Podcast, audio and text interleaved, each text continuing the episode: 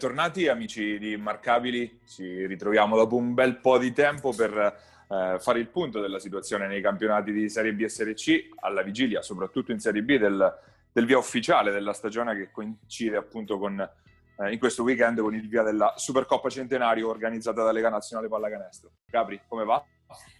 Tutto bene, soprattutto perché eh, finalmente siamo tornati a vedere basket giocato. E questa è una grandissima... c'era mancato.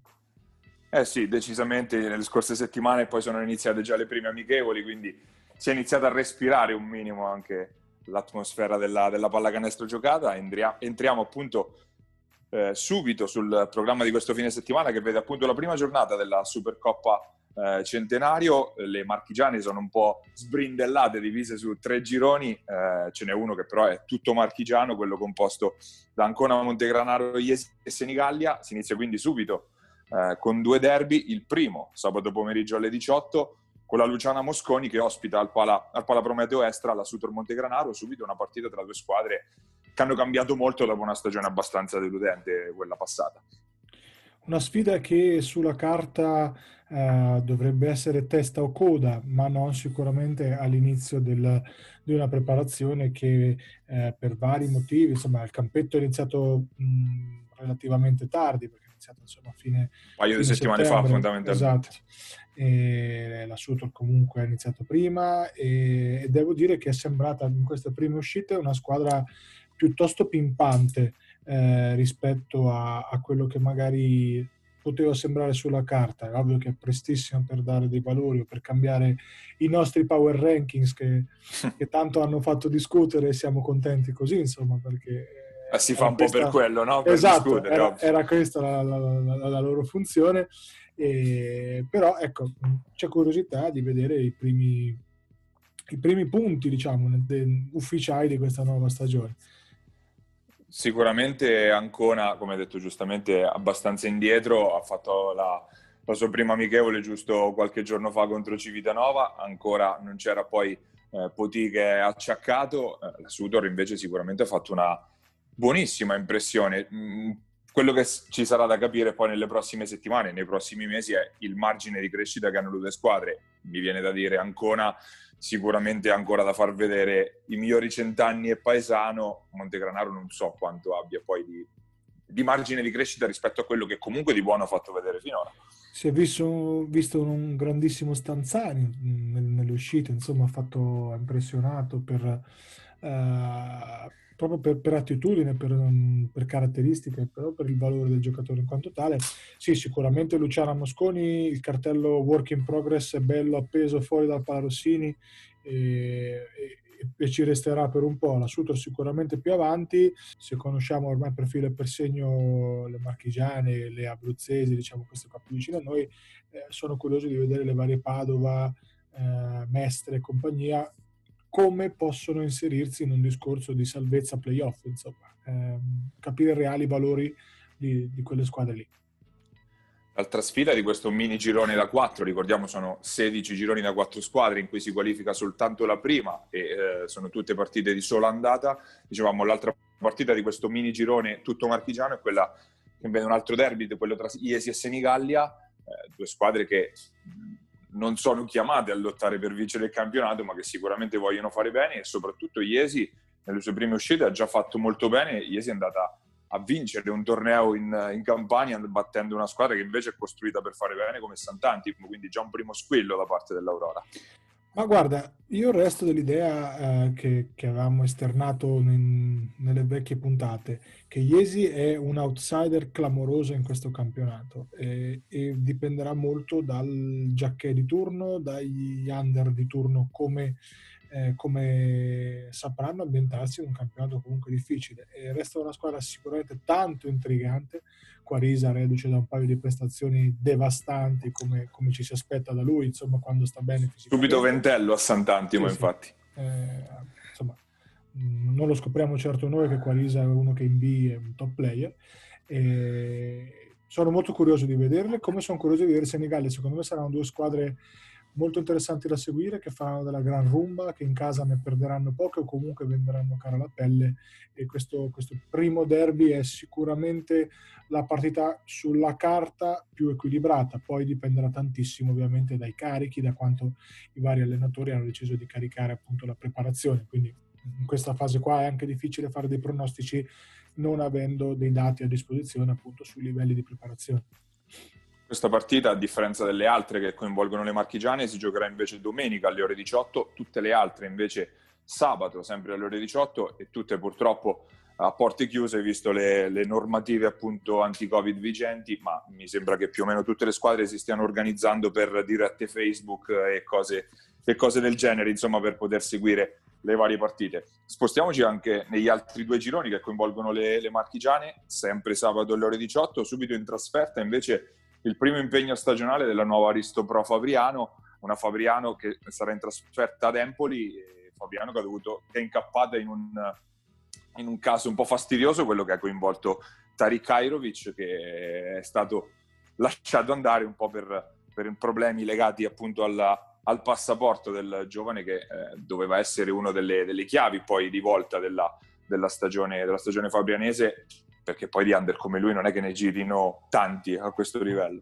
Eh, appunto hanno aggiunto un altro lungo di, di, scuola serba che onestamente non conosco bene come conosco Airovic. Airovic, come abbiamo sempre detto, era un senior travestito da under e quindi perde qualcosa, perlomeno sulla carta, eh, la Janus. Janus che ho visto nell'amichevole con Falconara eh, mi è sembrata ancora molto molto lontana, pur se priva di Garri, molto molto lontana da, da quello che potrebbe essere uno stato di forma ottimale. Scanzi ha fatto canestro solo a tratti, Merletto ancora sotto ritmo. Mi è sembrata una Janus prudente, eh, una Janus che ha approcciato eh, insomma, il, la palla con, con, prudenza proprio per prepararsi al meglio.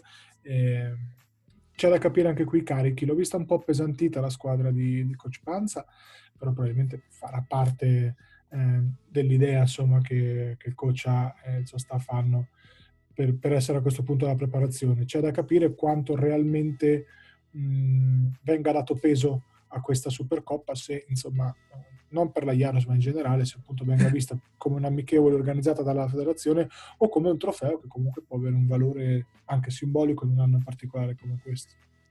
Di certo non è proprio comoda come trasferta quella che aspetta no. Fabriano appunto perché a parte Empoli tutto il girone appunto è composto da, da squadre toscane e Fabriano un po' sfortunata in questo, in questo caso nei, nei sorteggi eh, è andata meglio a Civitanova che non resterà nelle Marche, ma almeno le sue tre trasferte, le sue tre avversarie sono le tre abruzzesi, che saranno poi anche nel girone, nel girone C del campionato di Serie B. Civitanova che inizia sabato in casa con, con Giulianova, una Civitanova che ha alternato cose buone e cose meno buone, ma soprattutto ha giocato molto in questa, in questa pre-season, già ben quattro amichevoli per, per la Rossella. Civitanova molto bene ieri contro Ancona, mm, bisogna anche lì capire che c'era una discreta differenza di preparazione fisica, o perlomeno quel poco che, che ho visto, insomma, mi è sembrato che eh, poi tu c'eri, quindi l'hai vista sicuro meglio di me, mi è sembrato che proprio ci fosse una differenza di ritmo eh, tra, tra, le due squadre.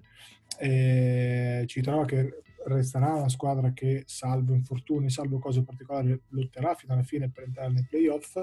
Ho visto Roseto mh, in amichevole contro Pescara DC Gold due settimane fa. Pescara Basket. Pescara Basket, esatto.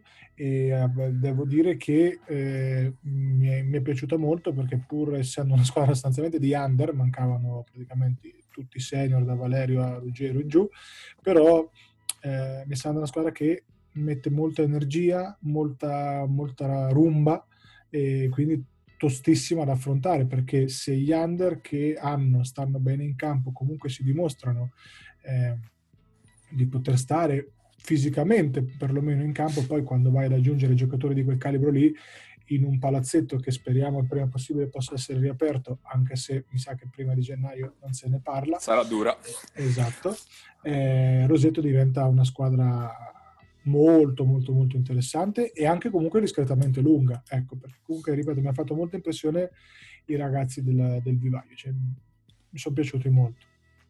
Tra l'altro in quell'amichevole si era messo in luce il lungo Guilavogui, credo si pronunci, sì, sì, ed sì, è stato subito prelevato da, da Teramo che doveva sostituire Andrea Bianchi, il quale ha lasciato la squadra per motivi personali e quindi già un primo movimento di mercato che ha coinvolto le, le, due squadre, le altre due squadre abruzzesi. Io sinceramente non lo conosco questo Guila Voghi, ma ho visto mia. che è andato veramente forte in quell'amichevole. Guarda, noi eh, quando facciamo la 20 eccellenza con la Poderosa ci eravamo già incrociati a Siena, tipo in una delle 65 trasferte che abbiamo fatto a Siena quell'anno, tra... e, e, già lì aveva impressionato, ma ha fatto dei progressi, sono passati tre anni, quindi non 50, incredibili, salta quattro volte come con, le molle, nel senso che cioè, sbaglia, prende rimbalzo, sbaglia, prende rimbalzo, sbaglia, prende rimbalzo, una, una dinamo che, che va avanti, indietro in continuazione, mano poco educata, ma atletismo super e ragazzo che mi è sembrato anche avere delle discrete letture, discrete, non eccezionali, ma, ma, discrete letture con ampio margine di miglioramento. Sono rimasto molto impressionato da questo ragazzo, ripeto, soprattutto perché me lo ricordavo a Siena dove aveva i piedi lenti, era un po', eh, non mi sembrava un prospetto trascendentale, invece hanno fatto evidentemente un grandissimo lavoro e adesso è sicuramente uno che in Serie B ci può stare, anzi e mi viene da pensare che magari potesse essere anche un'idea interessante per Fabriano, visto che parlavamo della questione lungo-under, no? Evidentemente cercavano un lungo magari un po' più tecnico, forse un po' più di peso, avendo già in Papa un giocatore che fa dell'atletismo, del, eh, del, insomma, del, della dinamicità il proprio punto di forza, evidentemente cercavano un, probabilmente un altro tipo di profilo. Sicuramente questo sarà un ragazzo di cui sentiremo parlare perché mi ha fatto veramente una grandissima impressione. E dopo questa prima parentesi dedicata tutta alla Serie B, oggi avremo grande spazio invece per, per la Serie C, in particolare per la Serie C Gold, anche perché abbiamo eh, il nostro ospite, un personaggio sicuramente l'allenatore di spicco di questo, del prossimo campionato appunto eh, di Serie C Gold. Oggi abbiamo con noi Stefano Vanoncini, nuovo allenatore della, della ambiziosissima Pescara Basket. Andiamo ad ascoltare le sue parole.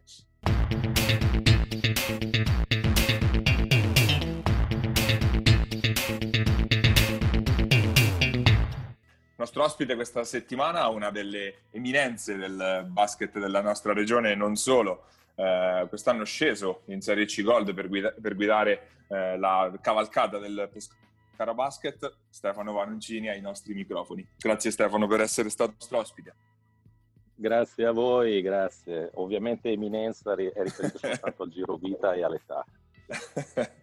Assolutamente no, stai a non fare il, il modesto. Comunque, eh, entrando nel, nel, discorso basket, eh, Stefano Vanuccini, esperienza da vendere ai piani superiori dopo tre stagioni eh, in Serie A2 nel ruolo di assistente alla poderosa Montegranaro, scende a Pescara appunto per sposare il progetto di questa Pescara Basket. Come nasce questa, questa possibilità e visto che comunque ha fatto anche abbastanza rumore la scelta tua di scendere da, da ben altri campionati in Serie C Gold?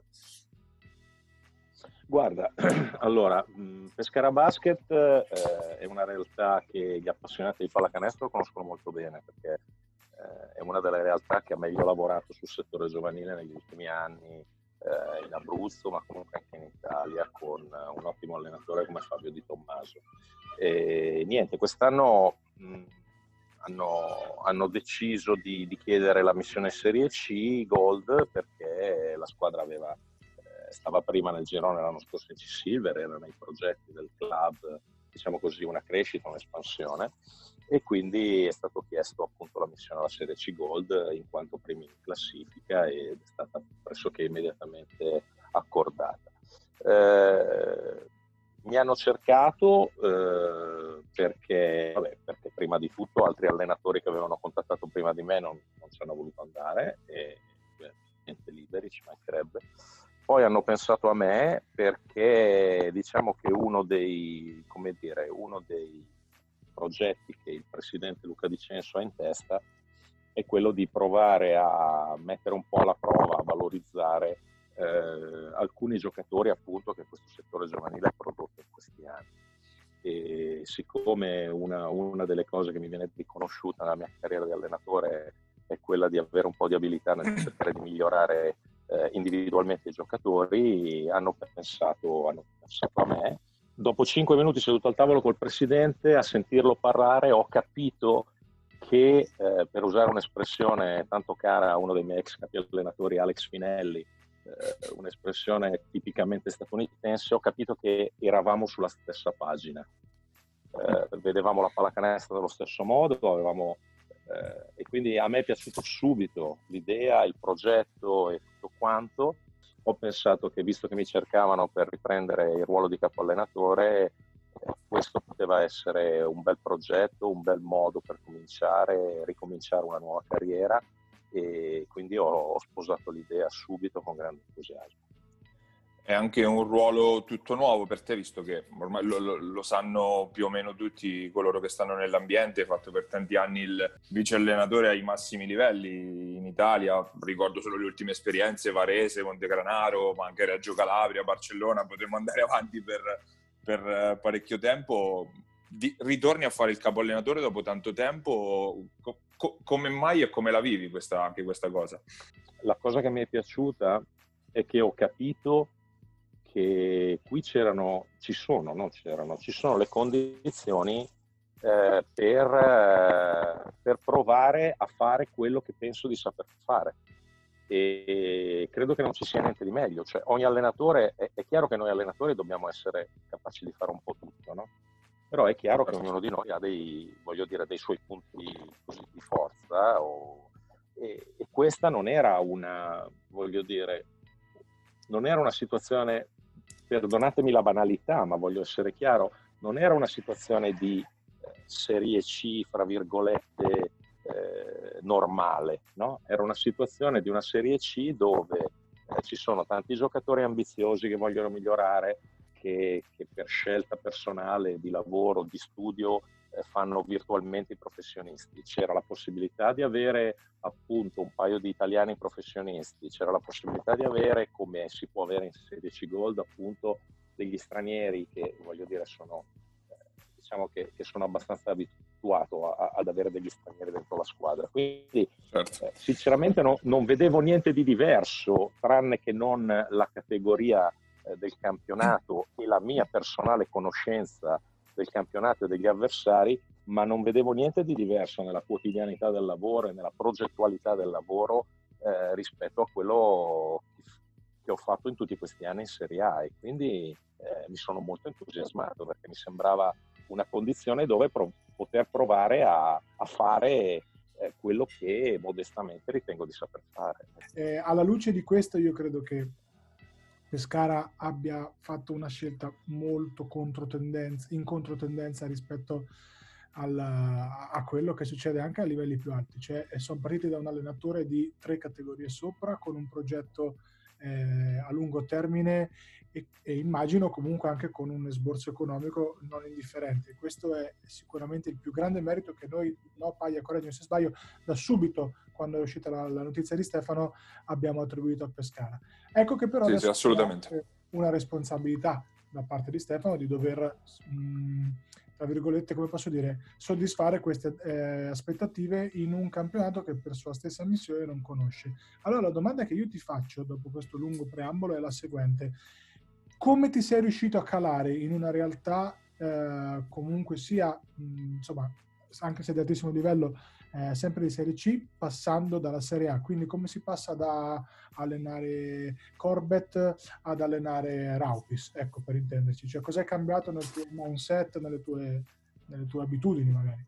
Beh, ma, ma, come ti dicevo non è cambiato nulla, nel senso che siccome qui c'è eh, la disponibilità totale, no? eh, al di là del fatto che eh, con, eh, personalmente, ma ovviamente anche con il mio staff, dobbiamo capire eh, le condizioni di questi giocatori rispetto a eh, voglio dire, quello che si può immaginare di fare, ma soprattutto anche legato al fatto che non dimentichiamoci, parliamo di giocatori che in termini di allenamento con una squadra sono stati, sono stati fermi mediamente fra, fra i 170, i 180 e i 200 giorni.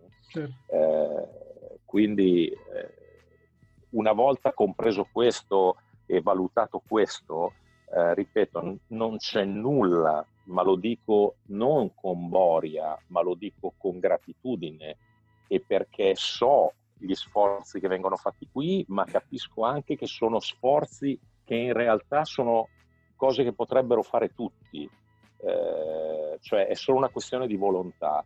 Eh, non c'è nulla di quello che io facevo a Montegranaro, ma mi viene da dire addirittura a Varese, che io non possa pensare di fare qui, compatibilmente con l'aspetto economico. Cioè, voglio dire, eh, quando voglio fare riunione video, faccio riunione video.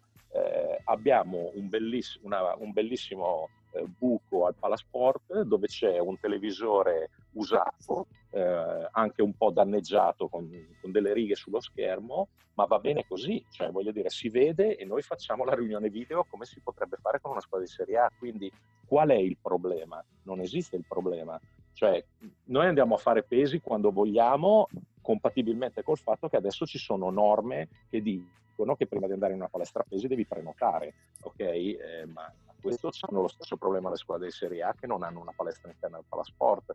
Eh, la società qui gestisce il Palasport, quindi compatibilmente con le norme anti-Covid e, e le necessità degli altri club, se io ho necessità di fare un allenamento supplementare di mezz'ora eh, a qualunque ora del giorno, ho la possibilità di entrare con le chiavi, faccio allenamento e quello che voglio. Quindi ripeto, perché mi dovrei sentire, voglio dire, in una serie inferiore? Non sono in una serie inferiore, cioè facciamo la pallacanestro come io credo sia giusto fare la pallacanestro e soprattutto la facciamo in funzione del miglioramento di questi ragazzi che hanno una voglia incredibile eh, e, che, e, che, ogni giorno mi fanno entrare in palestra col sorriso e uscire con un sorriso ancora più grande. Quindi, cosa posso volere di più? Io ti ho visto l'amichevole a, ehm, a Roseto, poi ne, parleremo nella seconda parte della puntata. E faccio un piccolo spoiler. Eh, ho visto dei set non comuni eh, per quello che è, diciamo, la media eh, del, del, dei campionati di Serie C, C Gold e C Sì, ma questo perché non sapevamo cosa stavamo facendo, era okay. diciamo che non lo sapevamo neanche noi quello che stavamo facendo. Immaginifici.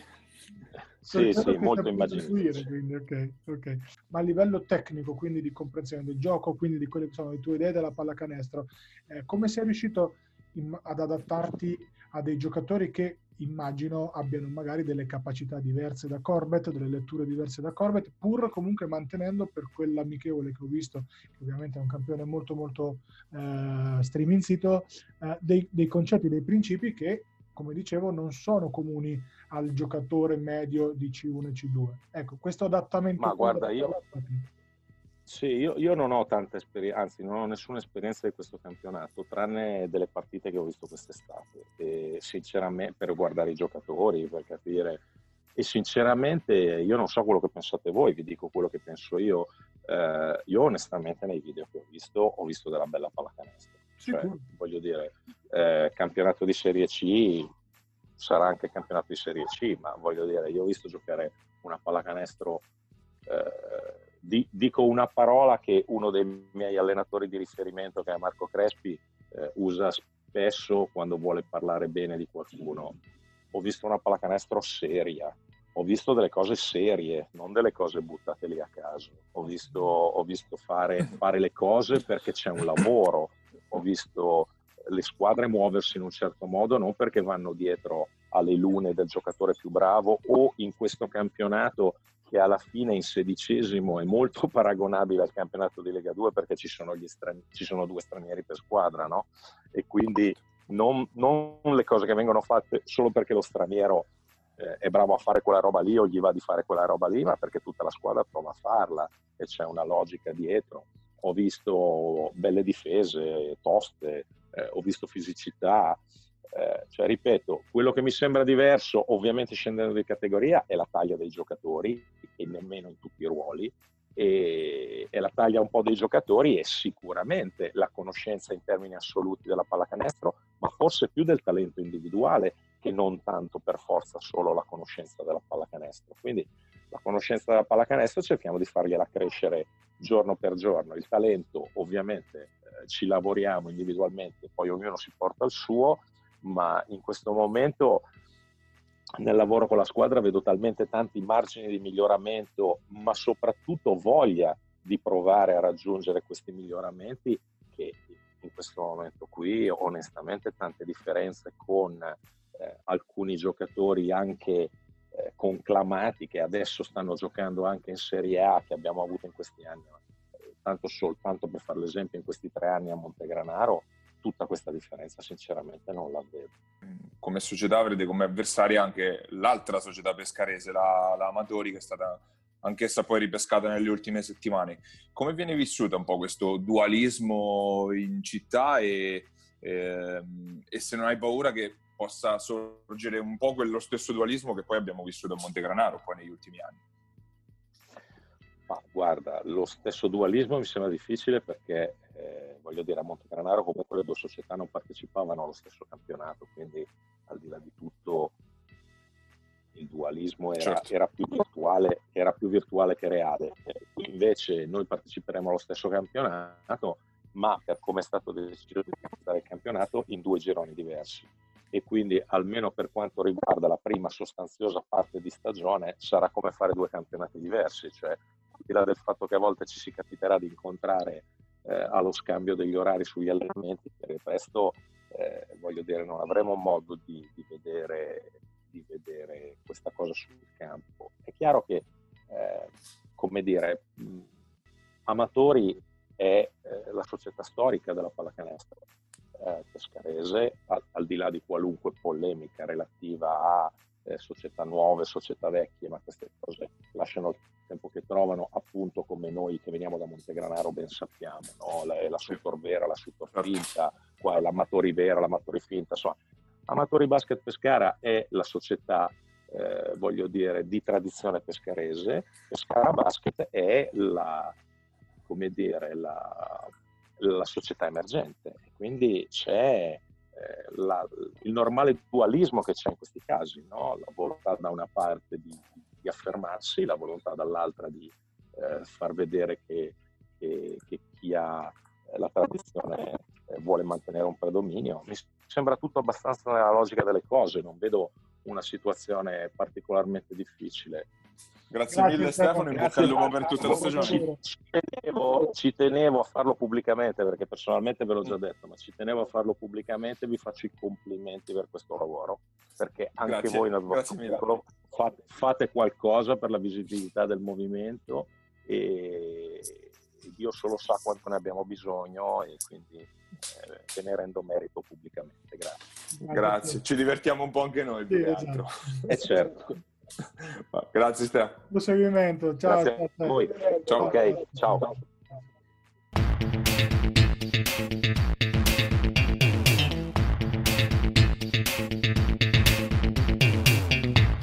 Ed era Stefano Vanoncini, nuovo coach della, uh, della, Pescara Basket. Ora andiamo invece a tuffarci proprio nel campionato di Serie C Gold, del quale abbiamo iniziato a parlare proprio con, con il coach.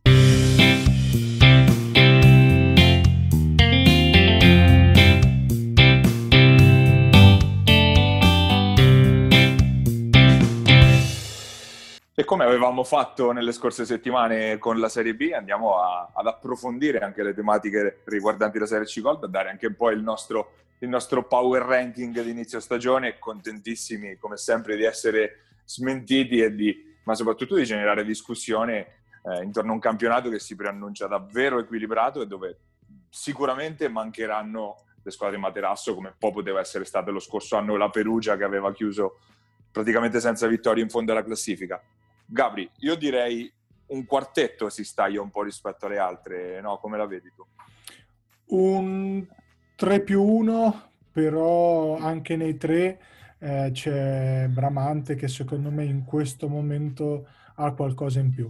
Quindi ti direi mm, gettiamo via la maschera, Bramante favorita numero uno per la vittoria del campionato. Eh, si era parlato di un arrivo anche di Michele Ferri che per ora non si è concretizzato.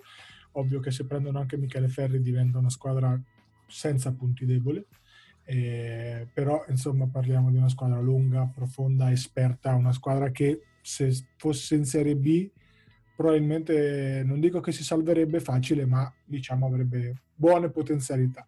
Eh, l'arrivo di Panzieri è un arrivo che sposta decisamente gli equilibri.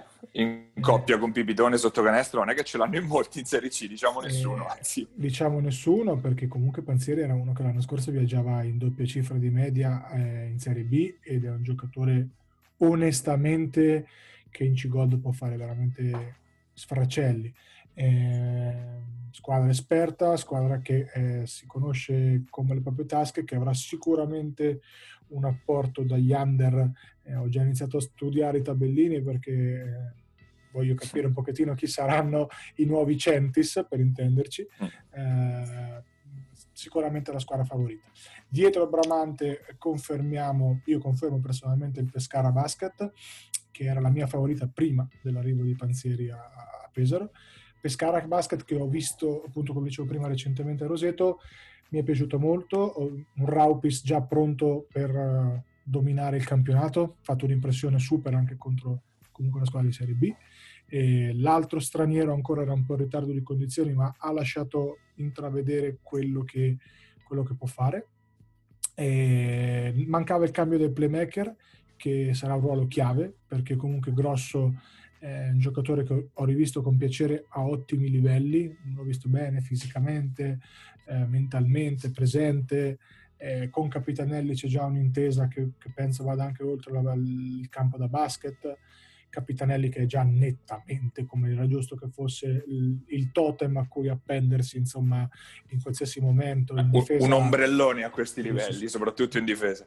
Un giocatore che io ho sempre apprezzato tantissimo e magari non sarà meraviglioso da vedere a livello estetico per, per cestisticamente parlando è un giocatore che vorrei sempre con cui andare in battaglia ogni minuto non per niente ha tirato 3-4 cazziatoni ai compagni quando c'è stato un momento di sbandamento, ha fatto 3-4 stompate senza saltare come da copione, eh, 2-3 gancioni, insomma si è visto il Capitanelli che conosciamo bene, con Grosso già l'intesa è molto avanti. Incognite, che saranno quelle che determineranno le reali potenzialità del Pescara Basket di salire, sugli under. Gli under che al momento non li ho visti molto pronti, però c'è tantissimo tempo e soprattutto c'è Stefano che... Eh, decisamente porterà un enorme valore aggiunto. Tra l'altro, e poi chiudo questa lunga parentesi su Pescara, ho visto chiaramente dei set offensivi non comuni in un campionato di C-Gold e questa cosa mi intriga tantissimo perché voglio capire se Stefano dall'alto della sua esperienza e, e, e, saggezza cestistica sarà in grado di far digerire magari dei set non appunto comunissimi e quindi anche delle letture non proprio comunissime a una squadra che seppur forte resta comunque di C-Gol. Ecco.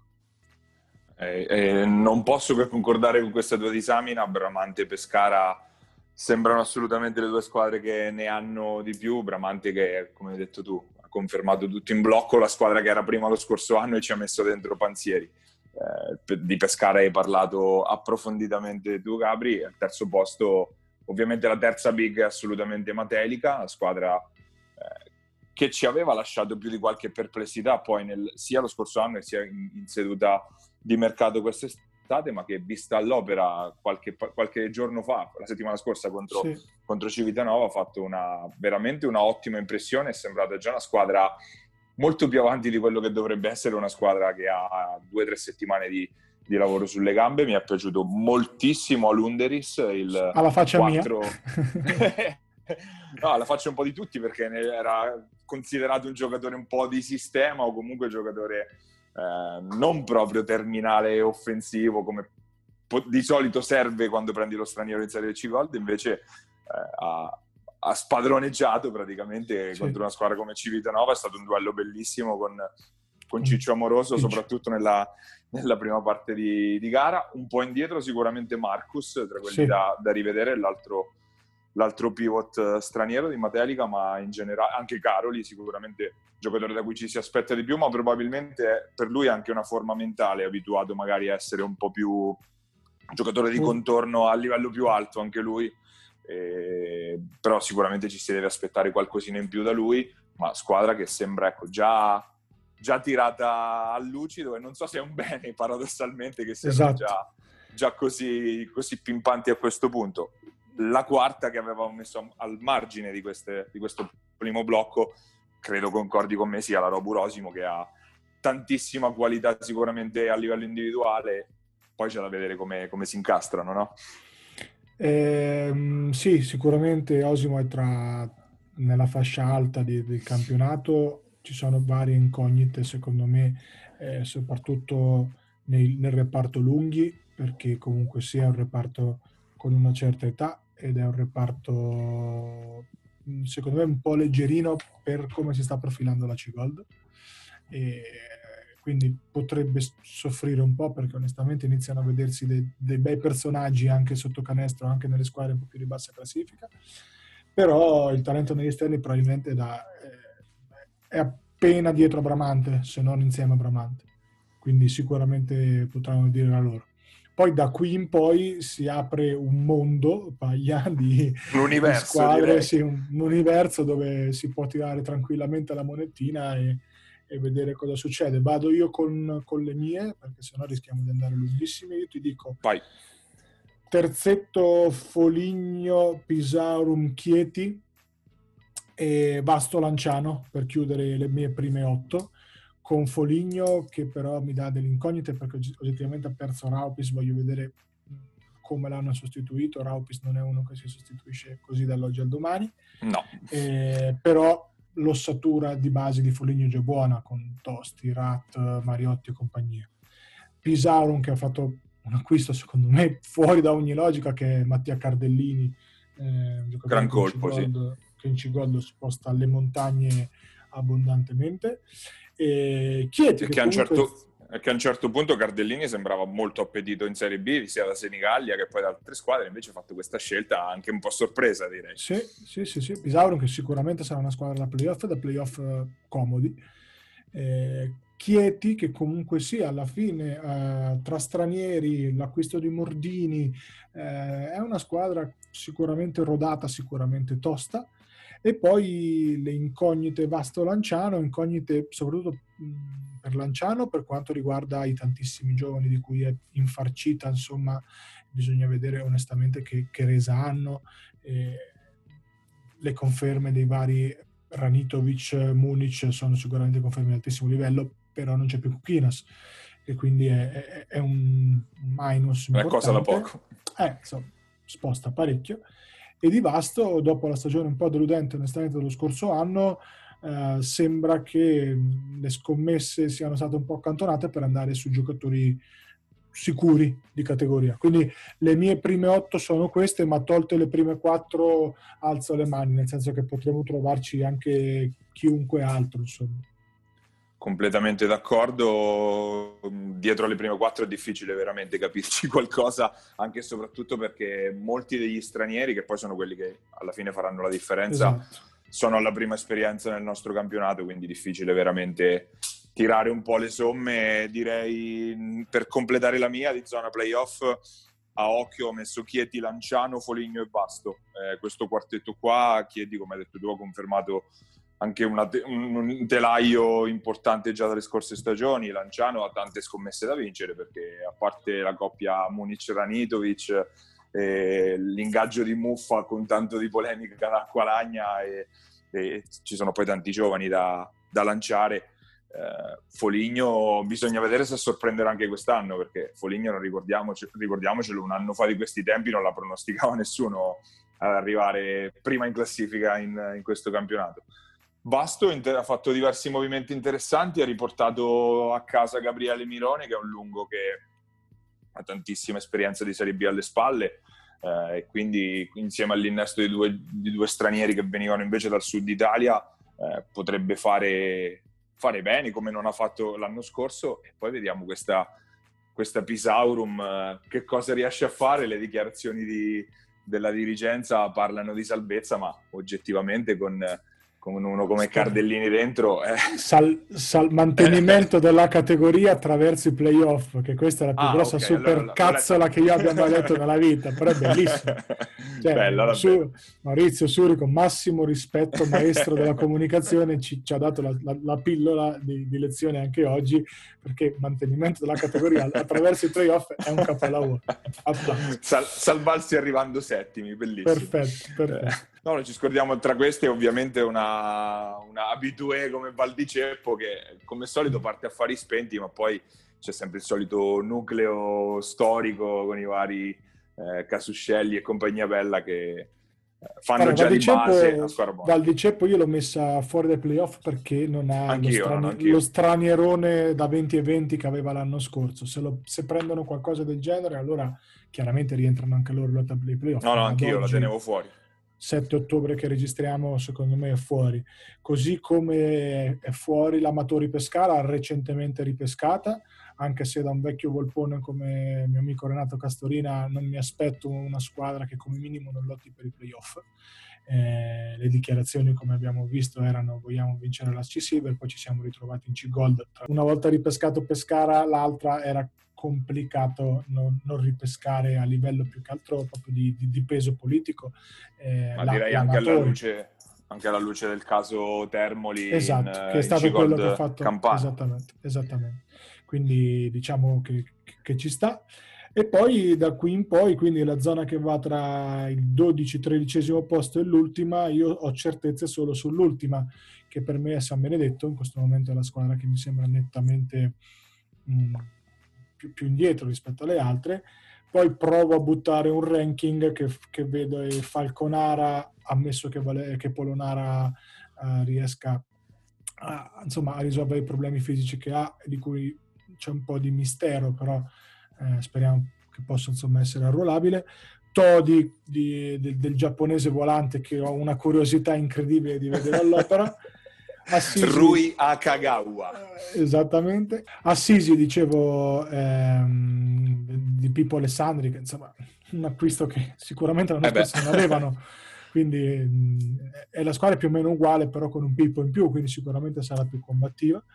E poi l'Aquila che dovrebbe aver messo due stranieroni sicuramente di presenza e è la squadra che a maggio già aveva presentato regolare richiesta di ammissione al Cigold, quindi le idee dovrebbero averle chiare, però ammetto di non, non, conoscere insomma gran parte del roster. E appunto sul fondo ho messo San Benedetto perché, eh, ripeto, ad oggi sempre 7 ottobre mi sembra una squadra che sia per talento che per lunghezza e completezza del roster che per altre insomma, ragioni mi sembra la, la più indietro. Sì, direi San Benedetto in coda, non nettamente per me in coda, perché comunque eh, non è che siano proprio sguarniti come la Perugia della, dello certo, scorso anno, certo. però ad occhio, anche perché c'è da vedere anche l'impatto di questi paio di rumeni che hanno ingaggiato, se avranno impatto subito e forte nel, nel campionato e poi passerà molto da, da questo appunto la, la, la, la loro ambizione. L'Aquila, come hai detto tu, ha ingaggiato un, sicuramente un pivottone argentino di 2,10 metri e quindi già solo fisicamente è tanta roba per, per esatto. la categoria. Per il resto fanno sempre molto con eh, prodotti del loro settore giovanile, un settore giovanile che è cresciuto molto negli ultimi sì. anni, che ha lanciato anche in A2 filoni, per dirne uno, lo, lo sì, scorso sì. anno e poi c'è la, la, curiosità anche di vedere co- cosa può fare Todi, una, una, squadra che aveva fatto alla grande l'anno scorso in C-Silver e che ha riproposto pari pari praticamente la squadra dell'anno scorso mettendoci due stranieri. Quindi sicuramente punta sul fatto della, della continuità e quindi chissà, magari si può inserire anche per una salvezza, un po' più di una salvezza tranquilla. Falconara, eh, c'è l'incognita Polonara, ma poi c'è da dire che è arrivato un giocatore forse fuori categoria come Pesaresi, c'è da vedere per quanto tempo resterà, perché magari arriverà qualche chiamata dal... Problema grosso superiore. di Falconara, secondo me, è la panchina dove c'è veramente pochissimo. Esatto. Pochissimo. Molti, molti giovani eh. obiettivamente tante scommesse. Alla fine è rimasto anche Centanni, che sembrava a un certo sì. punto sicuro partente, poi eh, è, rimasto, è, rimasto, lui, ha saltato l'arrivo di Balilli, quindi è, sono cambiati, cambiato tutto il progetto in corsa di Falconara che qualcosa di buono ha, potrebbe fare ricalcare in linea di massima l- la stagione dell'anno scorso.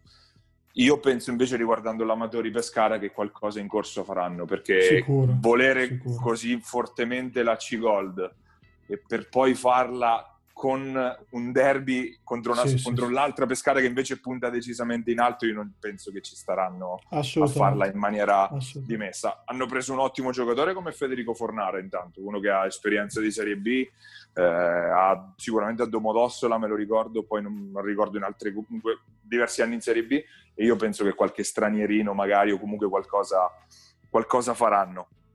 E direi che il quadro più o meno è, è delineato, anche se poi, come dicevamo, difficilissimo capirci qualcosa a questo assolutamente, punto. Assolutamente, Possiamo chiudere, però questa volta abbiamo messo le mani avanti dicendo che tolte le prime tre e forse l'ultima, il resto eh, è un polverone. E tra l'altro si vocifera anche la possibilità che ci possa essere, possa essere organizzata anche una sorta di supercoppa, tra virgolette, eh, per organizzare un po' il precampionato, ma quello magari è una voce che adesso sta soltanto circolando, ne se ne riparlerà nelle prossime settimane, anche perché in C-Gold formalmente le squadre hanno iniziato ad allenarsi praticamente in queste, in queste settimane. Eh, in C-Silver, eh, magari di del C-Silver torneremo a parlare sicuramente approfonditamente nelle prossime puntate. Eh, intanto chiudiamo con questa per non farla troppo lunga. Eh, grazie Gabri, finalmente siamo ritornati anche a farci un sentire. Piacere un, me- un mesetto, che, non, esatto, esatto, un mesetto esatto. che non facevamo più nulla, cercheremo da adesso in avanti invece di ritornare ai ritmi, certo. ai ritmi classici di una puntata a settimana perché poi si entra nel vivo sperando che non, che non ci siano ulteriori problemi. Ringraziamo come sempre Basket Mark e quindi Giuseppe Contigiani che ci ospita sulle sue piattaforme. Buon ritorno al basket a tutti. Pierini